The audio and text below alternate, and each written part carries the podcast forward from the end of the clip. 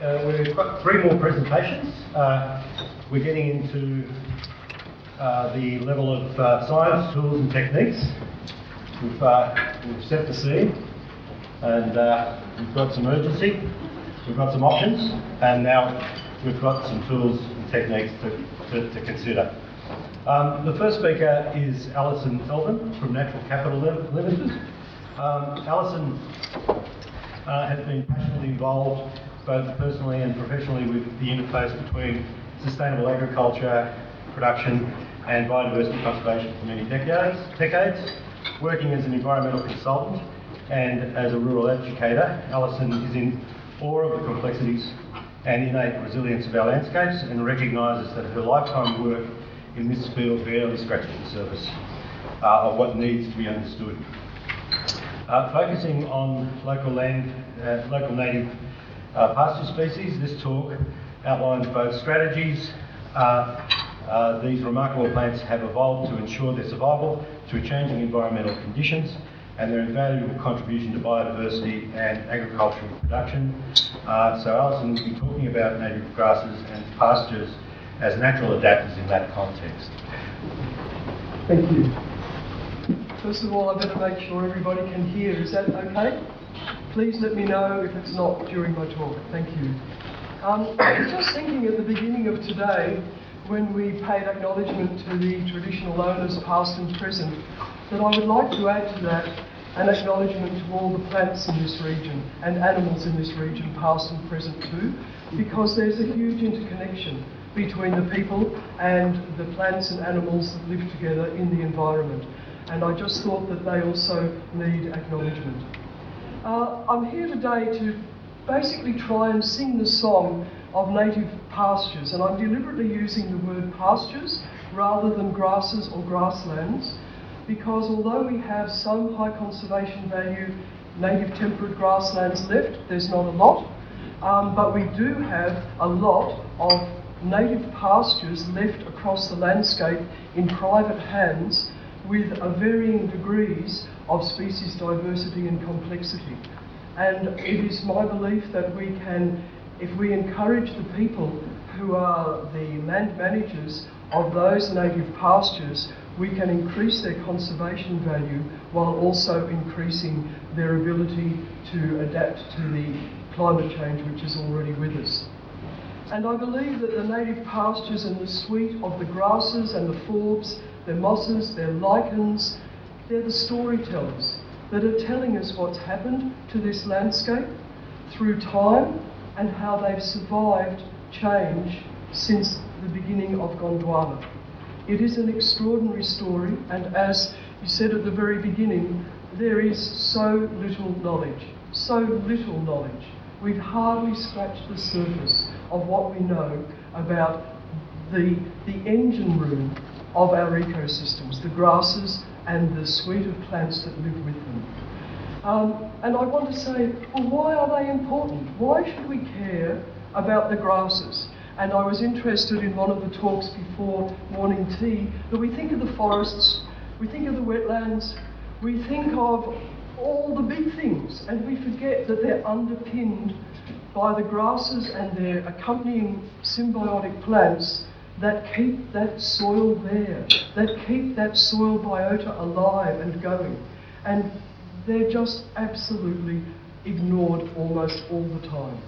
So I'm not here to try today to convince people to conserve them because I know that many in Landcare are doing that. What I'm here today is to try and explain the little bit of knowledge that we have so far as to how resilient they are to environmental changes, including uh, all the farming impacts that have happened and urban impacts that have happened since white settlement, and what we can do about it. Um, I was really interested too in one of the early slides uh, presented, which talked about pasture growth and talked about how pasture growth declines uh, as temperatures increase and rainfall drops. We didn't mention what kind of pasture, and I bet it was exotic pasture. If you were to look at indigenous grass pasture, you see that as the temperature climbs and the rainfall drops, it actually increases in the amount of species and the abundance of biomass that it produces.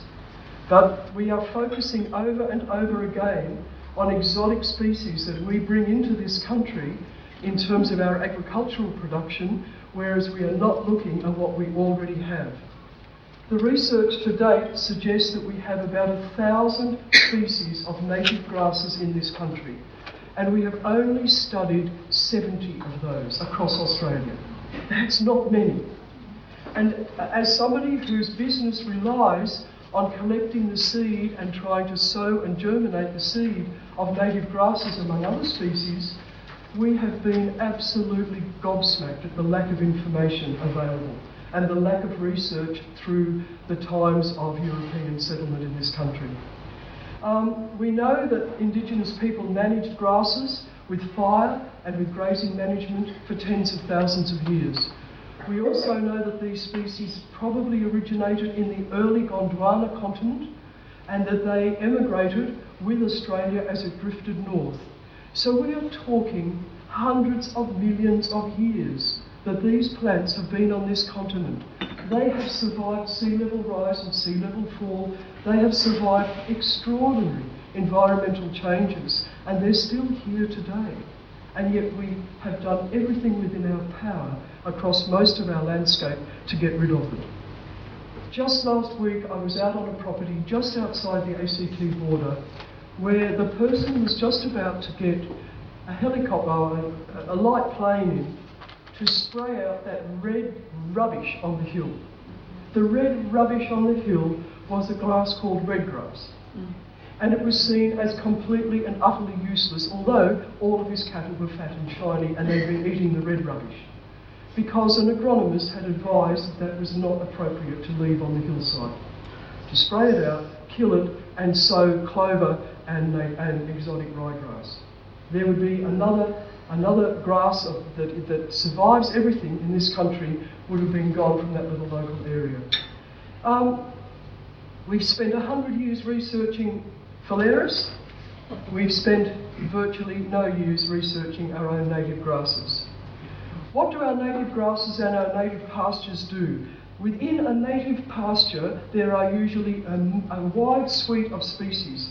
And you can see on this very first photograph, I had the fortune to go to a farm uh, south of Canberra, probably 100k south of Canberra, where it had never been uh, ploughed and they had never got rid of the native pasture and it was fourth generation, which is very, very rare.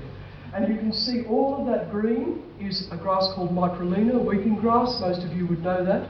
That grows in the better soil. As you come out of the deeper, wetter soil, you will see that there's poa tussocks, there's corkscrew grass, and so on. The person that owns that farm is now in their 80s, and they got the top uh, award last year at Royal Sydney Show for their fleece and for their carcass weight on their cattle.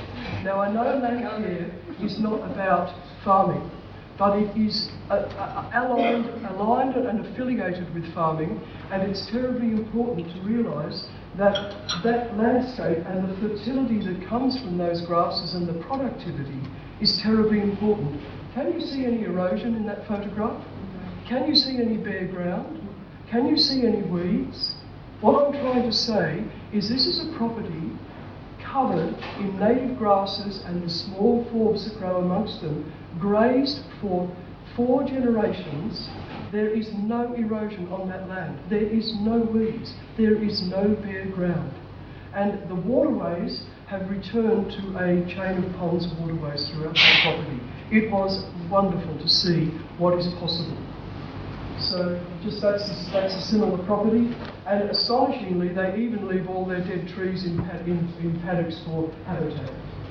Okay, this is more familiar uh, view probably of, um, of our country in dry sclerophyll woodlands where you've got Joycea tussocks on the very poor soil, you've got a, a great tongue of Themeda, grass, kangaroo grass coming down the centre, there's poa tussocks running along the creek, and in amongst it, there are a wide range of other species. On that hillside alone, I counted 110 species of grassland plants.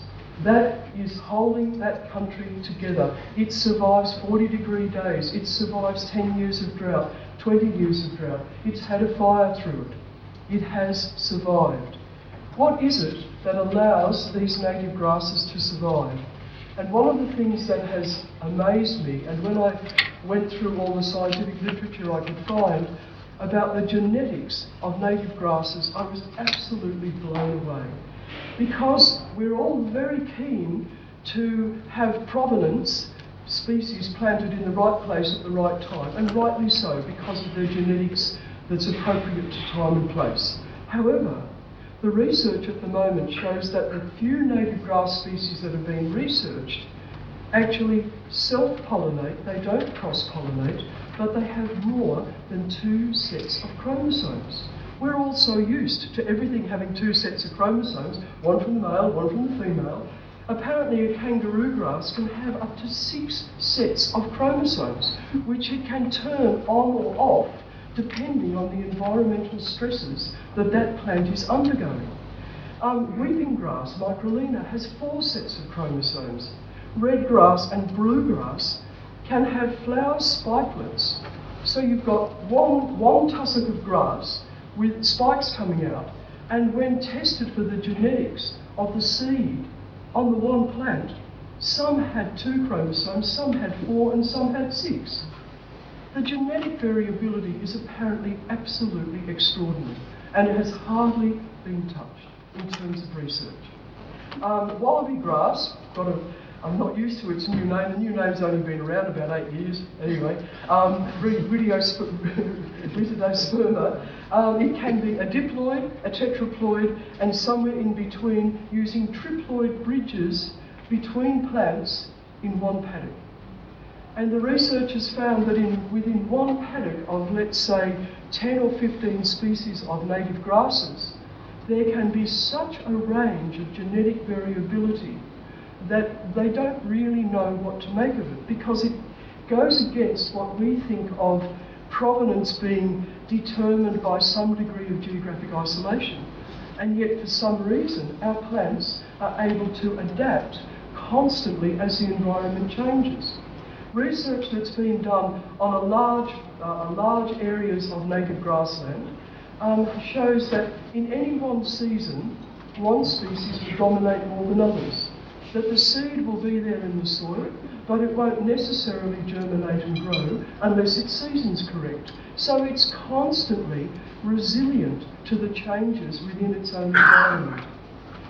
One of the other things that's uh, really interesting, and this was by a, a, a long uh, research article, says that it's currently believed that the genetic diversity amongst populations of the same species of native grass is much more related to specific environmental stresses and not on the distance placed between them.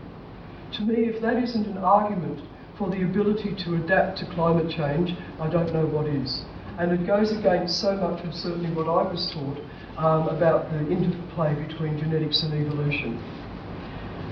As you would also know, native grasses have, uh, they can either be a C3 grass or a C4 grass. They were discussed earlier before morning tea. C4 grass, as you would probably all know, is a grass that is uh, a summer active grass. It's a perennial. All Australian native grasses, bar a few, by the way, are perennial another reason to try and have them growing everywhere. They cover the ground year in, year out.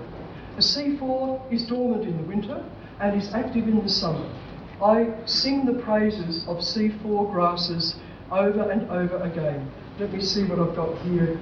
Oh, yes, there's one of my favourite C4 grasses. This is down the Hume Highway near Tarcutta. Now, sadly, because I'm not a very good photographer, you can't, up, up above, that's kangaroo grass across the front of the slide. A great swathe of kangaroo grass on a tiny little bit of what's left of a roadside cutting. Above it is the farmed paddock, and that farmed paddock was wall to wall St John's wort. And all that was between the St John's wort weed and the roadside cutting was five wires of fence. In other words, nothing. But the different ways that the land was managed, I got out of the car, I was so astonished I got out of the car and walked through all that kangaroo grass to see if I could find any St John's wort growing down the bottom between it. I couldn't. That's not to say it doesn't happen, it does. But as something to push back weeds in summer, you cannot beat a great sward of kangaroo grass. Just wonderful stuff. Let's see what the slide is. Oh yeah, that's another one of kangaroo grass that had been burnt in the winter in a cool burn uh, on a farm that I, that I used to own. Uh, and that's some of the forbs coming up in spring. Uh, that as soon as the kangaroo grass thatch was burnt in a cool burn, there were just so many forbs that came up, and that's run into a dam. That just filtered the water magnificently as it ran into the dam.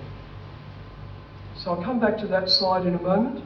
So if you most C4 plants like kangaroo grass were considered to be useless by the early agricultural farmers and settlers. So a great deal of trouble was taken to eradicate them. They were just seen as that you couldn't fatten a lamb, you couldn't fatten a cow, useless stuff, let's get rid of them. Tragically, it's very hard to find great swathes of kangaroo grass any longer. It's very hard to find great swathes of red grass, of windmill grass, of panic. I could list them on and on and on. And every time I talk to farmers, they'll say, yeah, but that's a waste of time. There is a wonderful book of research, the only one I've found so far, put out by the University of South Australia.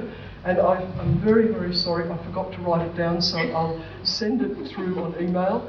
Um, it took a lot of finding, scouring the internet, five years of research on 20 species of native grasses as to their nutritional value for herbivores. I have never read anything like it. Normally, to read something like that would send me to sleep within a page. I actually stayed up all night and read table after table because it looked at all the micronutrients that are in a grass that we would go, oh, what a waste of time. Corkscrew grass, God, it contaminates the fleece, does this, does that. The micronutrients, the zinc, the selenium, I could list all of the micronutrients that were found in grasses like that, which we really need as mulch to go back on the ground to restore the mineral balance in the soil, it's all being discredited, all being, that's useless. Doesn't fatten them quickly, get rid of it. Anyway, I'm, I'm going on, but I hope you um, other things that make these grasses so adaptive to change is they depend not only on breeding sexually and producing seed, but they also have an amazing tillering system with buds just below the surface of the soil that allow them to withstand uh, most bushfires, not the horrible intense fires that we talked about this morning, but just a bit less than that. Some of the first plants you will see returning will be the native grasses because of this ability to send out tillers uh, under catastrophic things like fire. They also produce stolons and rhizomes that allow them to go through the soil, and microlaena is a very good example of that. They also have incredibly long dormancy periods in their seed if the seed falls to the ground and it doesn't germinate because conditions aren't right. It had, in some of the, the little bit of literature I've been able to find, some species of wallaby grass are known to remain viable in the soil for up to 30 years. Now that is on par with our friends serrated tussock and African lovegrass. okay, so there is a competitive advantage, but they are, because they're not a colonising species like most weed species are, they don't take every opportunity to germinate like a serrated tussock would or an African lovegrass seed would, and consequently they're outcompeted. But we found that their, their viability in the soil lasts for a very long time. Another thing that is absolutely fascinating is you have a, which I wish I had one here to show you, a great big tussock of native grass, many stems, all flowering and all being pollinated. Those flowers seed start to ripen at different rates. So if you are harvesting the seed, when you harvest, let's say that, that patch of whatever it is, you will know that some of that seed is not ripe yet, although some of it is so ripe it's falling off. What is the adaptive advantage of that? Huge, because you're not losing all your seeds in one fall into, a, into an environment where they may be taken away, not germinated, lost, or whatever. You're kind of playing your cards depending on the environmental conditions at the time. The, the seeds, as I say, ripen over periods of weeks. if the conditions are good, they will flower many times in a season. This year, because it's so late for the frost to come, the microlaena, the weeping grass, is into its fourth flowering in some places with ripe seed. How good is that? Do we let that seed fall in our, in our pastures? No. We graze and we graze and we graze. So that we, the soil bank of the native grass and native pasture seed is often not there when a catastrophe arrives like a fire. I mean, hopefully it will be. Anyway, I'll get to that in a moment. Talked about the C3 and the C4 grasses. A really healthy, vibrant, resilient, adaptive native pasture paddock must include C3 and C4. But one of the difficulties the farming community face with this sort of information is well, the only two grasses any good to fatten my stock are weeping grass and wallaby grass, and they're both C3 grasses. And I'm not having any of that rotten kangaroo grass and red grass and so on. Okay, uh, what happens is you then have your exotic grasses coming into the end of summer, they can't cope with the heat, they can't cope with the dryness, and they die. And, you, and they are high fire risk. Whereas if they had allowed our C4 grasses to remain, I would hope that this would be confirmed by some of the fire studies. And again, I'm not talking catastrophic wildfire, a bit less intense than that. But the green of a C4 pasture, a native pasture, often slows a fire down dramatically in summertime. Whereas a pasture of phalaris, ryegrass, cocksfoot, whatever we grow in this region, is just all dead stalks and the fire races through it. So that's one other advantage of, of, the resilience of these species. Another thing that's really important in their ability to adapt is they don't require anything from us in terms of inputs. They don't need fertilisers, particularly. They don't, in fact, some of them will die with it. They don't need any of those things. They will just happily do what they do uh, if we allow them to do that. So I'll just go through some more of these slides. That's a, a picture of, as I said, a red anther wallaby grass with some corkscrew and other wallaby grasses. That sort of hillside is seen as very, very scrappy in the ACT. Sadly, I've been to many people wanting to subdivide their land in this region and wanting to put houses on. First thing they want to get rid of is that. Um, red anther wallaby grass is just seen as a complete waste of time. Where they grow is on slopes of the most extraordinary skeletal soil, very rocky, no fertility, pH of about 4, highly saline. Why would you get rid of them? They have adapted. They are growing in conditions which might increase with climate change. Uh, that's, uh, yeah, wallaby grass, wiregrass, spear grass. Spear grass is considered a complete and utter waste of time. That ground is covered. You can see a rock in the front. That was bare rock originally. Bare, rocky ground, blowing the dust in any windstorm. It's now completely covered with a nice little sprinkle of the exotic cat's ear in it as well. And we haven't talked, or I haven't talked at all, about the resilience of riparian areas. And I think one of the most important grass species of riparian areas is the Poa lab. I'm not going to say the whole word because I can never ever say it properly, so I'll just call it River Poa tussock. Hope you all know what I'm talking about. It's embarrassing, I always get my tongue caught around the species name.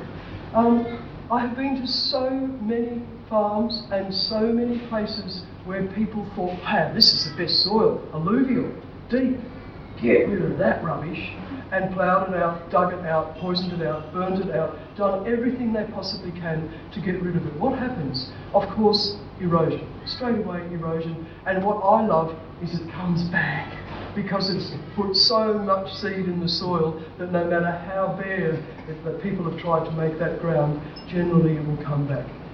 Poa tussock at the edges of water, where the roots are completely inundated year round, then you go into the watercourse, and although they're not part of a native pasture necessarily, good old bulrush and Phragmites creating a bit of a choke point naturally in a flowing body of water.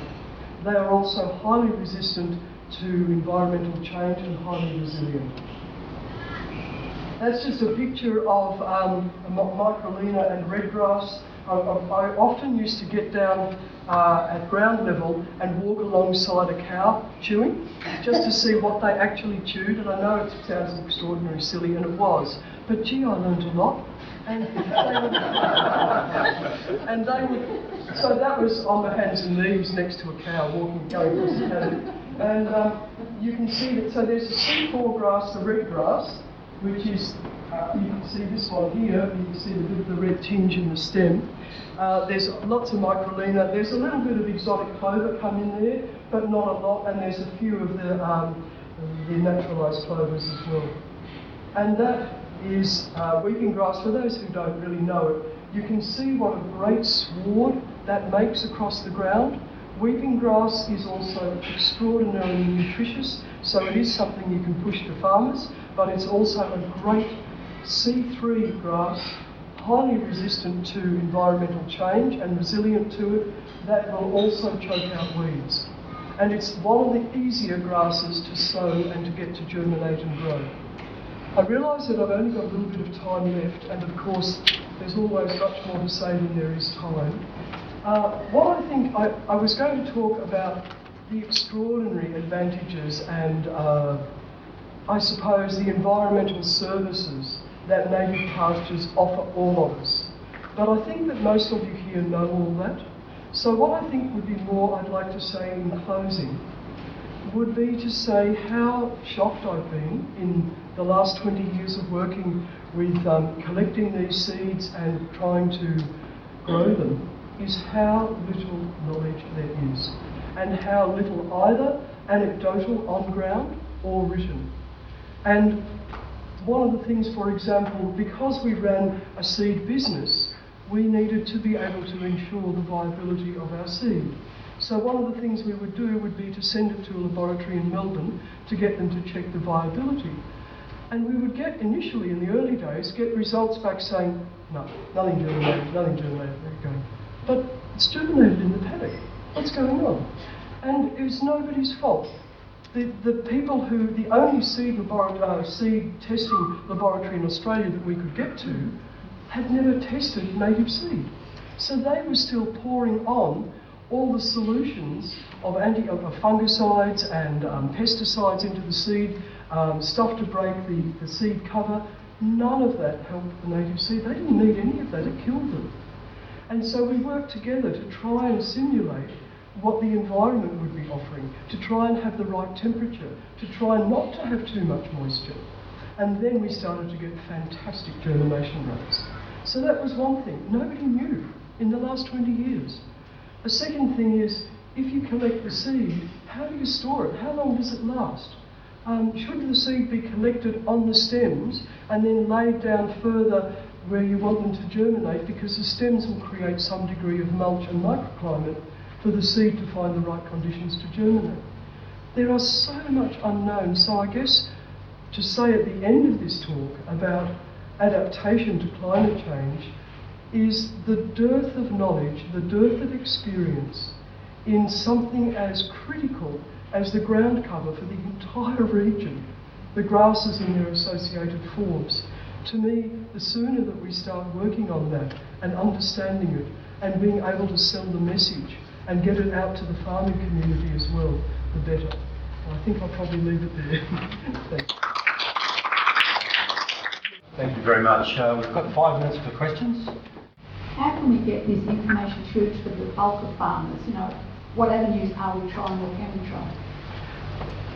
I, I can only speak from my own experience. I'm afraid I'm a little bit ignorant of that. Um, there are, I, I, find that local land services, Landcare ACT, many of those bodies are actively running workshops all the time to try and educate the local land, rural landholders. Um, and certainly there are workshops being run all over um, the state. But with, I better not get too political here, so I'll keep my mouth shut. But there is a, a lack of funding, I'll just leave it at that. Uh, and there is also a real push uh, for uh, uh, high production agriculture has come back. That real push to get rid of uh, native pastures and replace them with high production pastures uh, is really in full swing at the moment. But, but honestly, the, I can't praise highly enough ACT Landcare, surrounding Landcare groups, and uh, the LLS bodies uh, all around the ACT, out at Yass, Goulburn, Braidwood, all Monaro. They really do run a lot of courses. Yeah, g'day. The uh, people out of the Land Institute in Kansas in the US have been spending 40 years trying to develop uh, perennial grasses for human consumption. Uh, they've been doing a lot of work on developing Yep. Perennial grasses for a, Yes. a lot of really good reasons. Yes. Uh, you're saying that we have a whole bunch of these here already. Yep. Um, are they good for eating? Okay, that's a wonderful question, and that was one of the many things I was going to go on with uh, when I realised I was running out of time. There is some research going on in Victoria at the moment and has been ongoing now for about 15 years to the production of weeping grass as Australian rice. Uh, it is, it doesn't have gluten, blah, blah, blah, all that stuff, but it, it, the, the problem, the real problem, was one of its resilient characteristics, and that is all the seed doesn't ripen at the same time. So if you want to make a commercial business out of the grain, you know that you've got to put your harvesting machine over it and get all that ripe seed. So that's something they're working on. Also, um, panicum, hairy panic, uh, is actually, you would not believe it, but it is one of the highest protein grains in the world. And indigenous people used to make damper out of it. That tiny little grain that you see blown up on stalks against everyone's fences and garages at the end of summer uh, should is almost definitely a little bit of research is being done on making that into a food. And the third species is the Australian millet, um, which is also being trialled to be made into a saleable food, grain food. Uh, you mentioned that the early farmers, graziers, whatever, found that the native pastures wouldn't fatten their cattle. Is that the full story, or Okay. I'm just questioning your indication for use now? I, I, I should I should qualify what I said. I tend to get a bit carried away, and um, the early graziers used to talk of the native grasses being the engine room of Australian agriculture. So the first 80 to 100 years, and with the incredible wealth that we made from wool, it was all of native pasture. But once we started trying to fatten animals quickly for market, we found that uh, if you put a paddock of lucerne or some high protein feed, that would fatten an animal more quickly than the slower fattening process of native grasses at the time. And it was also, I don't know whether as humans we always think the grass is greener on the other side.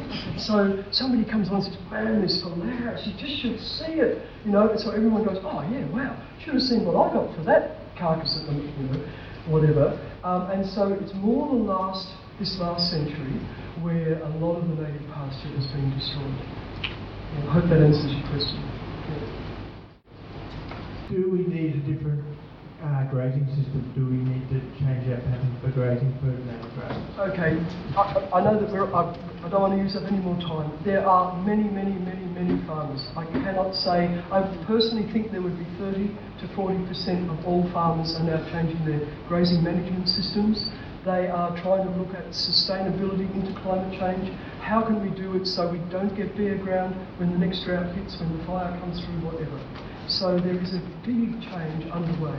It isn't across all farming, but it is a really big change of, of the sort that I imagine everybody here would see as highly adaptive to climate change in the future.